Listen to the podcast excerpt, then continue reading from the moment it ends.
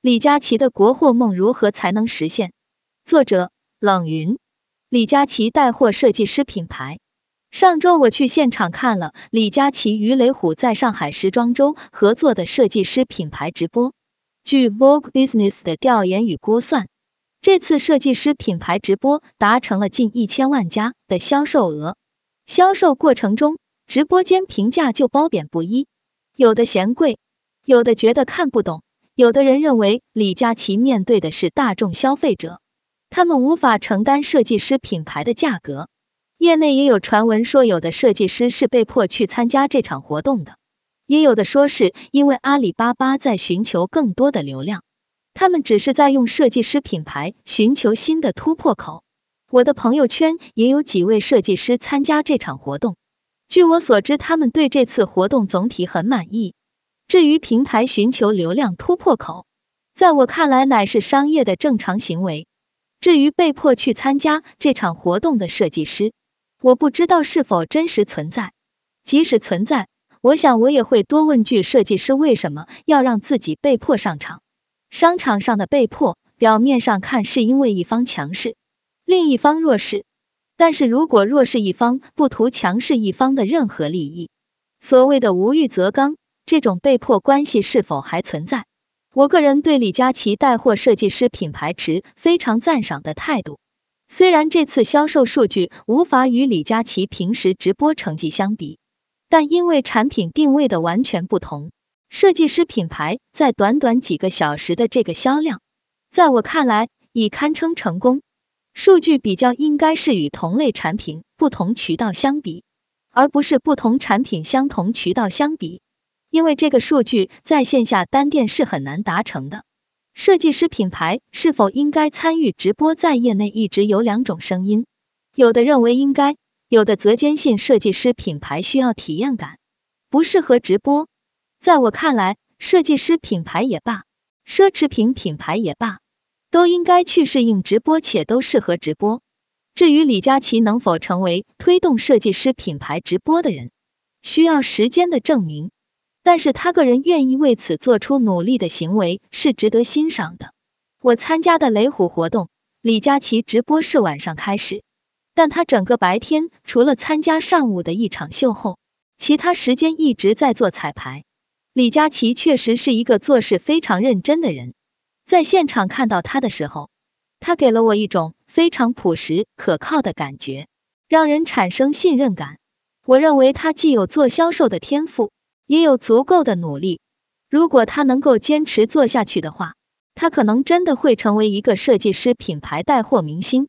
在这次活动之后，李佳琦又出了一个视频爆款中国。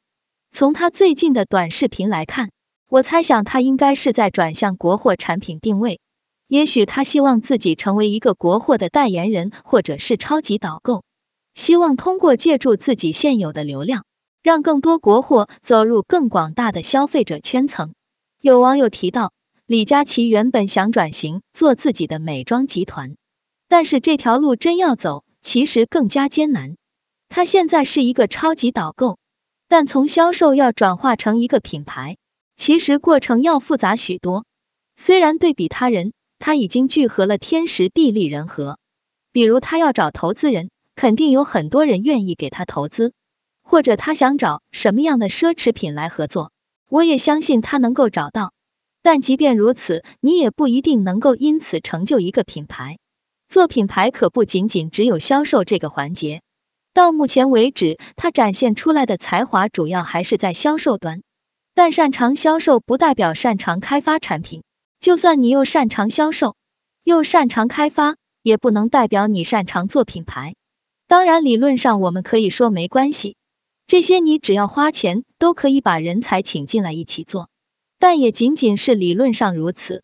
大家去看现实中很多的案例，比如说很多大公司都在孵化新品牌。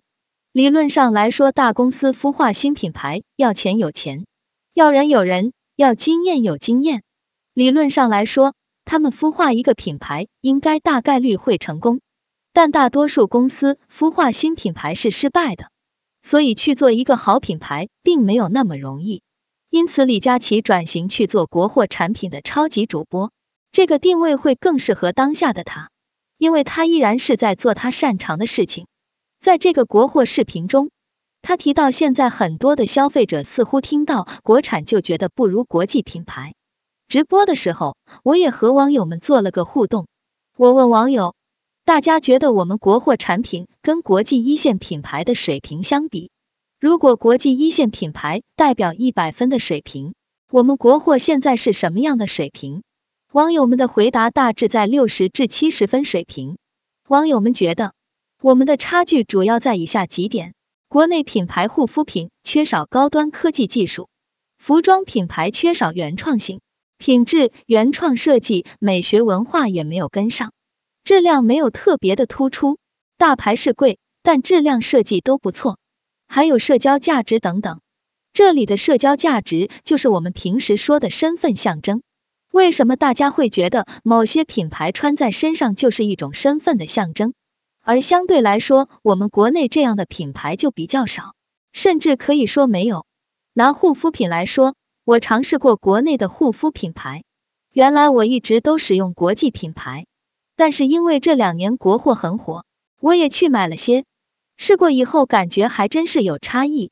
就我个人的体验来说，我认为滋润程度不够。锁水时间不够长，涂上脸后皮肤还是感觉很干。对于国货的看法，我和网友的看法大致差不多。这也是我今天要回答的问题，就是李佳琦的国货梦要去实现，我们还需要做哪些工作？而这些要去弥补的工作，其实也就是我们需要去解决的与国际一线品牌差距的问题。知识产权保护，大家已经提到了原创性的问题。大家普遍觉得我们的原创性不够，难道是因为我们缺少有才华的设计师，还是我们缺少足够优秀的科研人员？在我看来，如果要原创成为一种普遍，首先还是法律保护是否到位的问题。简单回顾下历史，缺乏原创并非只是我们现在遇到的问题。在一九二零年至一九七零年代期间。美国设计师或者美国的品牌也会经常抄袭法国设计师作品，但是现在这方面的问题就少很多。这既是文明的进步，也是法律的进步。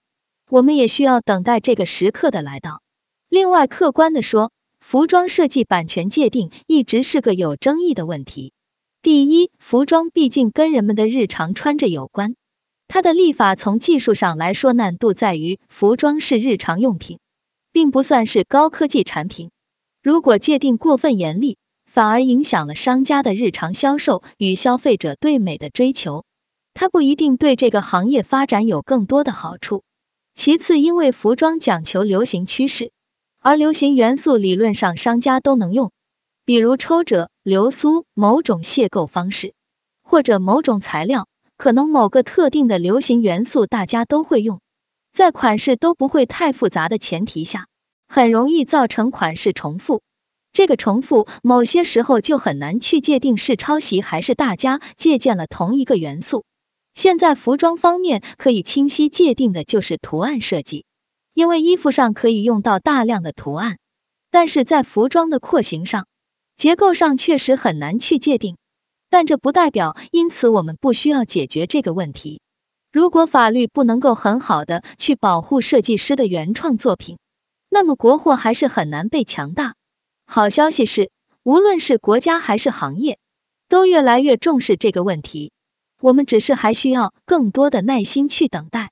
其次，我们要谈到人才培养的问题，也就是教育的问题。我们的教育普遍是在鼓励思考力，还是说鼓励你成为一个听话的人？这也会导致我们是否能培养出更多有创造力的人才。如果我们真的需要国货产品强大，需要有创造力，那么就需要有这方面的人才。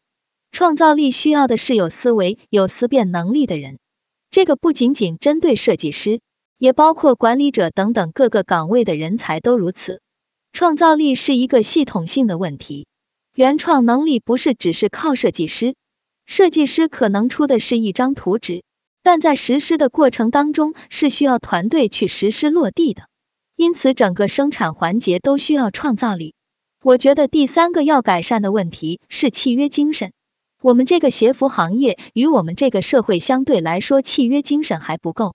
就我个人的选择而已，我在选择跟人合作的时候，如果这个人来自于大公司或世界知名的企业，哪怕这个人我是第一天认识，我对他的好感也会油然而生。但是如果这个人他是来自于国内一个不知名的中小企业，我首先自然而然我的警惕心理会强一点。这个不是绝对事实。但是大概率事实，而且事实也证明，来自知名企业的员工修养确实普遍性好过其他一般企业。我跟知名企业合作就很放心，我不会担心我收不回来尾款。但和其他一般企业，特别是中小企业合作，我就非常谨慎，因为也许会出现跟你谈好的一件事情，哪怕签了合同。到了该付钱的时候，对方会找各种借口要求延期或者少付。合同都签完了，没有特别的不可抗力事件发生，再来重新跟你谈价格，这是我非常排斥的做法。这就是没有契约精神的体现。和一个有契约精神的人谈合作，过程是很简单的，把所有的问题提前说好，只要大家落笔成文，成为白纸黑字的合同。大家都会自觉的按合同去做，也许双方在前面可能花费了一点时间来谈合作，但是，一旦签了合同，打了定金，你就可以放心的合作，这一点是很重要的。同样的道理，商家销售商品给消费者，虽然两者之间没有明确的合同文本，但是销售行为本身是一种承诺行为。产品是否按照网站上的文字、图片、视频说明实事求是的呈现了？销售产品后是否能真正为自己的产品负责到底？这些都是契约精神的体现。要真正改善国货地位，整体的社会契约精神也一定要加强，否则国货在消费者心目当中的地位依然很难改变。懂设计的企业家，我还是针对我们时尚品类来说。在国货方面，我们还缺少真正会欣赏设计、有设计品味的企业家。我们有企业家，但懂设计的企业家太少。很多设计师很优秀，也有原创能力，但是他的原创能力是需要有企业家来帮他转化成商业价值的。能够鉴赏设计师的作品，这是一种能力。国内很多服装企业的老板，他用设计师，但又不信任设计师。认为他们不懂市场，但自己也并没有很好的品味和鉴赏能力，销售不好的时候又去怪设计师，这就是一个两方都尴尬的处境。时尚媒体也需要国货品牌。最后是影响国货品牌崛起的第五要素，我们还需要更强大的中国本土时尚媒体。当下中国的时尚媒体主要还是被国际媒体所主导，他们也多少都关注着本土品牌的发展。但是，中国国货品牌单单靠国际媒体是没法真正强大的，因为国际媒体承担的是为国际性，也包括他们自己本国品牌发声的责任。说的俗点儿，我们要真强大，主要得靠自己人。但是中国几乎没有什么特别强大的本地时尚类媒体。换句话说，媒体也需要国货品牌。今天谈到的这五方面。都不是短时间之内靠个别人或者企业做好的。要实现这些，我们需要系统性的改变。我们每个人也都是这个系统中的一份子，所以从自己做起，把我们每个人手头上能做好做对的事情做好做对即可。